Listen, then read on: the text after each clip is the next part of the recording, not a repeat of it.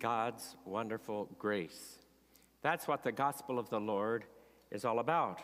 John began his gospel back in chapter 1 with the words In the beginning was the Word, the Logos, and the Word was with God, and the Word was God. He was with God in the beginning. Through him all things were made. Without him nothing was made that has been made. In him was life, and that life was the light of all mankind. The Word became flesh and made his dwelling among us. We have seen his glory, the glory of the one and only Son who came from the Father, full of grace and truth. And we have seen, as we have read the Gospel according to St. John, that he includes signs, proofs, things that Jesus said and Jesus did that support his contention that he is, in fact, the Creator come here to live among us. So we have gone through six of those signs already, and today we're going through the seventh sign, the last sign that he gives.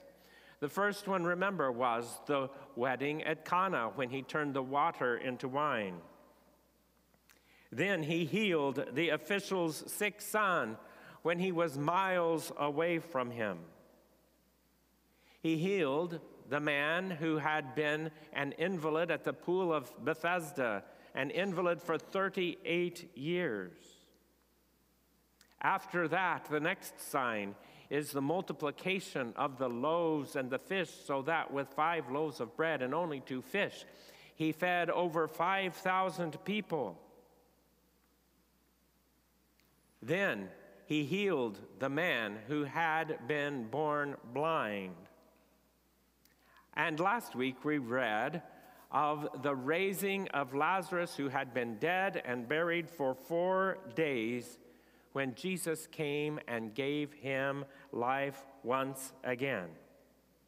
And so, he has given these signs, and in chapter, chapter 20 is the seventh sign, the resurrection of the Lord. And John concludes that chapter with these words Jesus performed many signs in the presence of his disciples, which are not recorded in this book. But these are written that you may believe that Jesus is the Messiah, the Son of God, and that by believing you may have life in his name. The reason he wrote the book in the first place was so that you and I and all others who would read the book would believe, would believe that Jesus is the creator, the sovereign of the kingdom of heaven.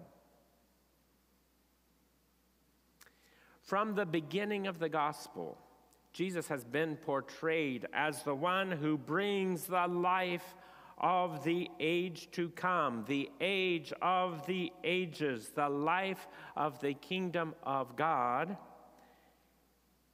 eternal life. This was an this idea of the coming of the kingdom of God, that one day this present age, with all of its confusion, with all of its injustice, is going to come to an end and God is going to intervene. All people will then, at the beginning of that age, they will accept him as sovereign. This was a very common idea among the Jewish people of Jesus' day. When that would occur, all would recognize that God is the sovereign king, and he will then bring justice, he will bring righteousness all that is wrong will be set right. All that is broken will be made whole. And the dead will be raised, and a great judgment will take place. That was the people's expectation. John has told us in his gospel that Jesus came preaching that the kingdom of God was breaking into the present was coming right now in this present age. John has claimed that Jesus himself is the king of that future age. Many people, seeing the signs, had believed in him. As we have read through these signs, we've seen that, that in almost every one of them, toward the end of the story of the sign, there has been the words that he believed, or many believed, or some believed in Jesus because they had seen this sign. They had experienced the power of Jesus. And in asking the question, who could possibly do this? They had come to the very same conclusion that John had reached. This is the Creator, God Himself, come to us as a human being. But then came Jesus' trial and crucifixion.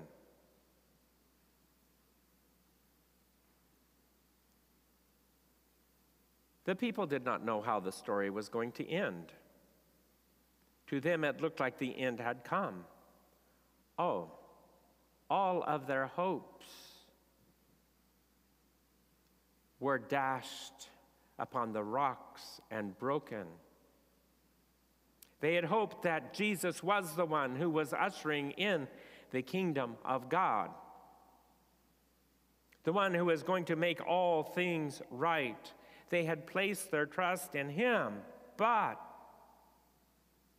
his death and then his burial at the end of chapter 19 looked to them like that was the end of the story. They had been mistaken, but they were wrong. They had not been mistaken. On that first day of the week, the day of new beginnings, just remember Genesis 1, the creation story where it talks about on the first day of the week, God began to create. On that first day of that week, Jesus was resurrected. Not the same sort of resurrection as had come to Lazarus, because Lazarus was eventually going to die again.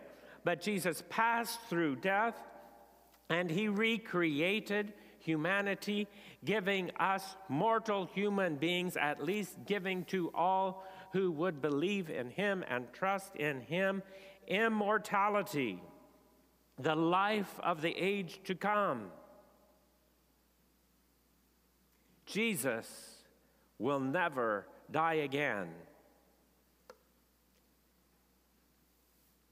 Now, it seems as we go through each one of these signs It seems that within himself, John is saying, Now you may not, you may not believe this story actually occurred. Because you say, That doesn't happen to anyone. That is just, that is just a great story that somebody made up. John seems to say, well, that's expected. That's why these are signs. On that Sunday morning, he says, no one was expecting a resurrection. Not Pilate, the governor who sentenced Jesus to death, not the chief priests and the enemies of Jesus, not the guards who were stationed at the tomb, not Joseph and Nicodemus, the men who had placed him in the tomb, not any of his disciples, not the women who went out on that early Sunday morning to the tomb to visit. No one was expecting that the tomb was going to be empty. No one was expecting that things happened as they in fact did. And John says, But I was there. I was the one who ran with Peter to the tomb. I saw, looking into the tomb, the collapsed grave clothes, Jesus though he had been killed, though he had been buried, was now alive. The coming of the kingdom of heaven, the arrival of the age to come. Doesn't that sound like a great thing? No more brokenness, no more injustice, but instead righteousness, the peace of God, the justice of God, the mercy of God. The word gospel means good news. In the early church, they decided to call it the gospel because it is, it is wonderful news. We're going to continue to read from the Gospel of St. John, chapter 20, now, where we left off uh, earlier in the service. We're going to begin reading more of the resurrection story, beginning at verse 19 of chapter 20. This is the Gospel of the Lord. On the evening of that first day of the week, when the disciples were together with the doors locked for fear of the Jewish leaders, Jesus came and stood among them and said, Peace be with you. After he said this, he showed them his hands and his side. The disciples were overjoyed when they saw the Lord. Again, Jesus said, Peace be with you. As the Father has sent me, I am sending you. And with that, he breathed on them and said, Receive the Holy Spirit. If you forgive anyone's sins, their sins are forgiven. If you do not forgive them, they are not forgiven. Now, Thomas, also known as Didymus, one of the twelve, was not with the disciples when Jesus came. So the other disciples told him, We have seen the Lord. But he said to them, Unless I see the nail marks in his hands, and put my finger where the nails were, and put my hand into his side, I will not believe. A week later, his disciples were in the house again, and Thomas was with them. Though the doors were locked, Jesus came and stood among them and said, Peace be with you. Then he said to Thomas, Put your finger here. See my hands? Reach out your hand and put it into my side. Stop doubting and believe. Thomas said to him, My Lord and my God. Then Jesus told him, because you have seen me, you have believed. Blessed are those who have not seen and yet have believed. This is the gospel of the Lord.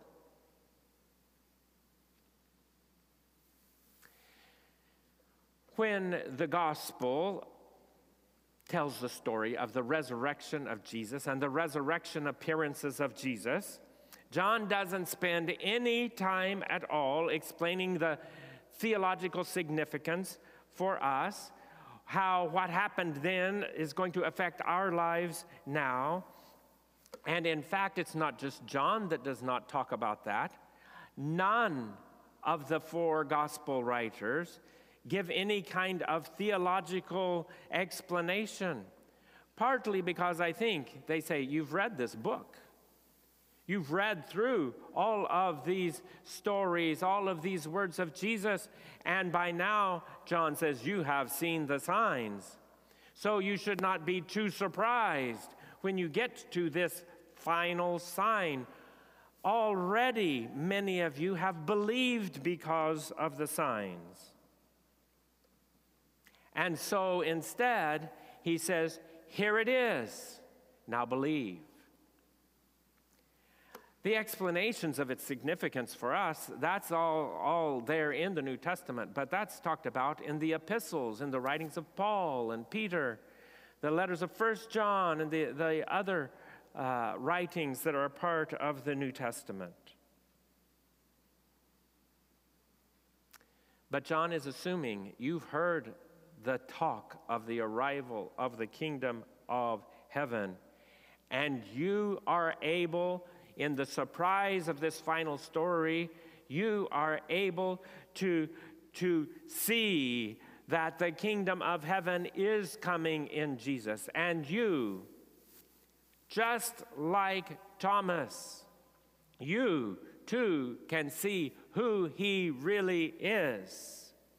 Jesus is the King. You can understand what the story's been about you can see his kingdom is breaking in and changing our world now. So we need to believe. We need to give our total allegiance to the one who really is the sovereign. But in the resurrection stories, not just in John, but in the others the other gospels as well, Jesus does tell us what direction this story should lead us. He said here, As the Father has sent me, so I am sending you. You have seen, you know the truth he says to the disciples. And now you are my agents to go and to announce that I, the Creator, have come. You are to go and announce what I have done and what I have said while living here as a human being. You are to go and announce that the kingdom of God is arriving, that the last age, the age to come, it is coming. Let people know. Remember Jesus' message repent, for the kingdom of heaven is arriving. But you may say, Well, I haven't seen, I've heard these stories, but I have not seen. I think that's the reason that John included the story of Thomas especially for you. You haven't seen, Thomas hadn't seen. And he records Jesus' words Blessed are those who have not seen and yet have still believed. Since you have believed, since you are experiencing in your own life the life of the age to come, Blessed are you, he says, and blessed are you to be sent to announce the kingdom's coming to others. You say, I'm not a theologian. I don't know how to convince people. And I don't want to go around telling people that they're a sinner.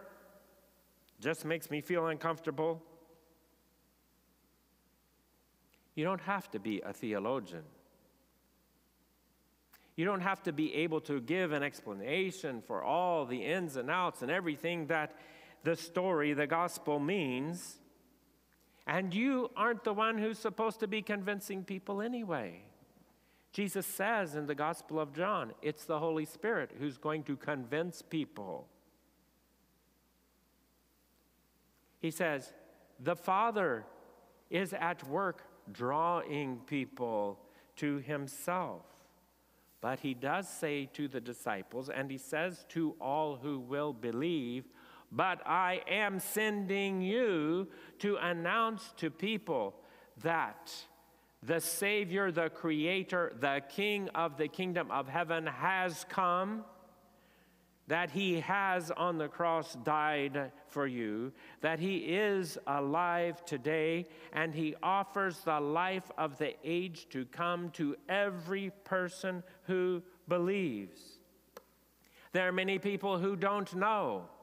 There are many people who haven't heard the story or who have just heard it in such a casual way that they rank it right up there with the stories about the Easter bunny bringing Easter eggs. He said, It's more important than that. And the only way they're going to know if those of you who know what has happened, if you tell them the message is good news, the kingdom is coming, Jesus is the king. It already has come for those who have believed So, the question as we come to this concluding part of the book is this Do you believe? John wrote, These things are written that you may believe that Jesus is the Christ, the Messiah, the King, the sovereign ruler, the Son of God, and that by believing you may have life in his name. That is how things are going to be made right in the kingdom of God. Not by politics, not by education, not by the economy, not by the pursuit of pleasure. There are plenty of people in our world today trying to convince you that any of those and other things are the solution to the strife, to the discord, to the problems that we face on this planet today. Those things are only going to bring more division and chaos and destruction, confusion, and we've already got plenty of that. Jesus is the source of light, the source of life, the source of peace, the source of wholeness. That's why we call him Savior. As the Father has sent me, so I am sending you who believe today, he tells us. So, the question for you as a disciple of Jesus, as a believer, as one who already shares in the life of the age to come is this who is it that you are going to tell?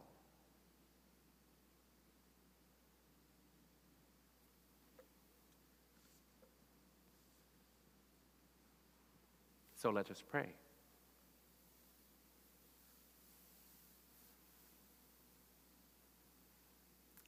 Our Father, we thank you that you are willing to be our Father. We thank you that you did not abandon us here on this planet in the confusion and brokenness that we have created, and which we have proven over and over again that we are unable to fix.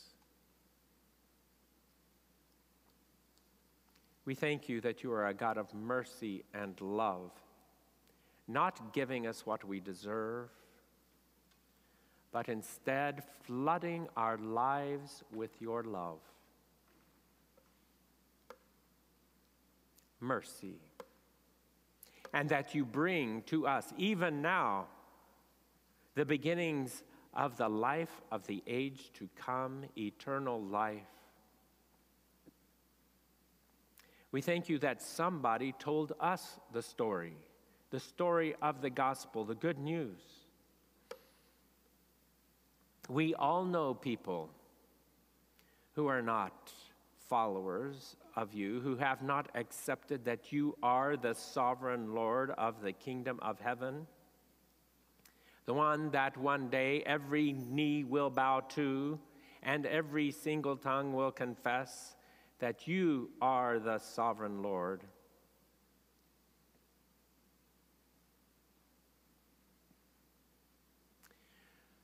So help us to be willing to let people know the good news. Not to manipulate, not to force them to make some sort of a decision, but to give them the information so that they can believe if that is the direction they choose to go. And then they too can experience the life of the age to come, the life of your kingdom.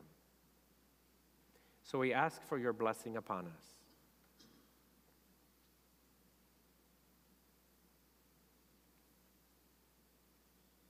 May we, as your faithful servants, be faithful in announcing your saving power for all. We ask this in the name of Christ our Lord. Amen.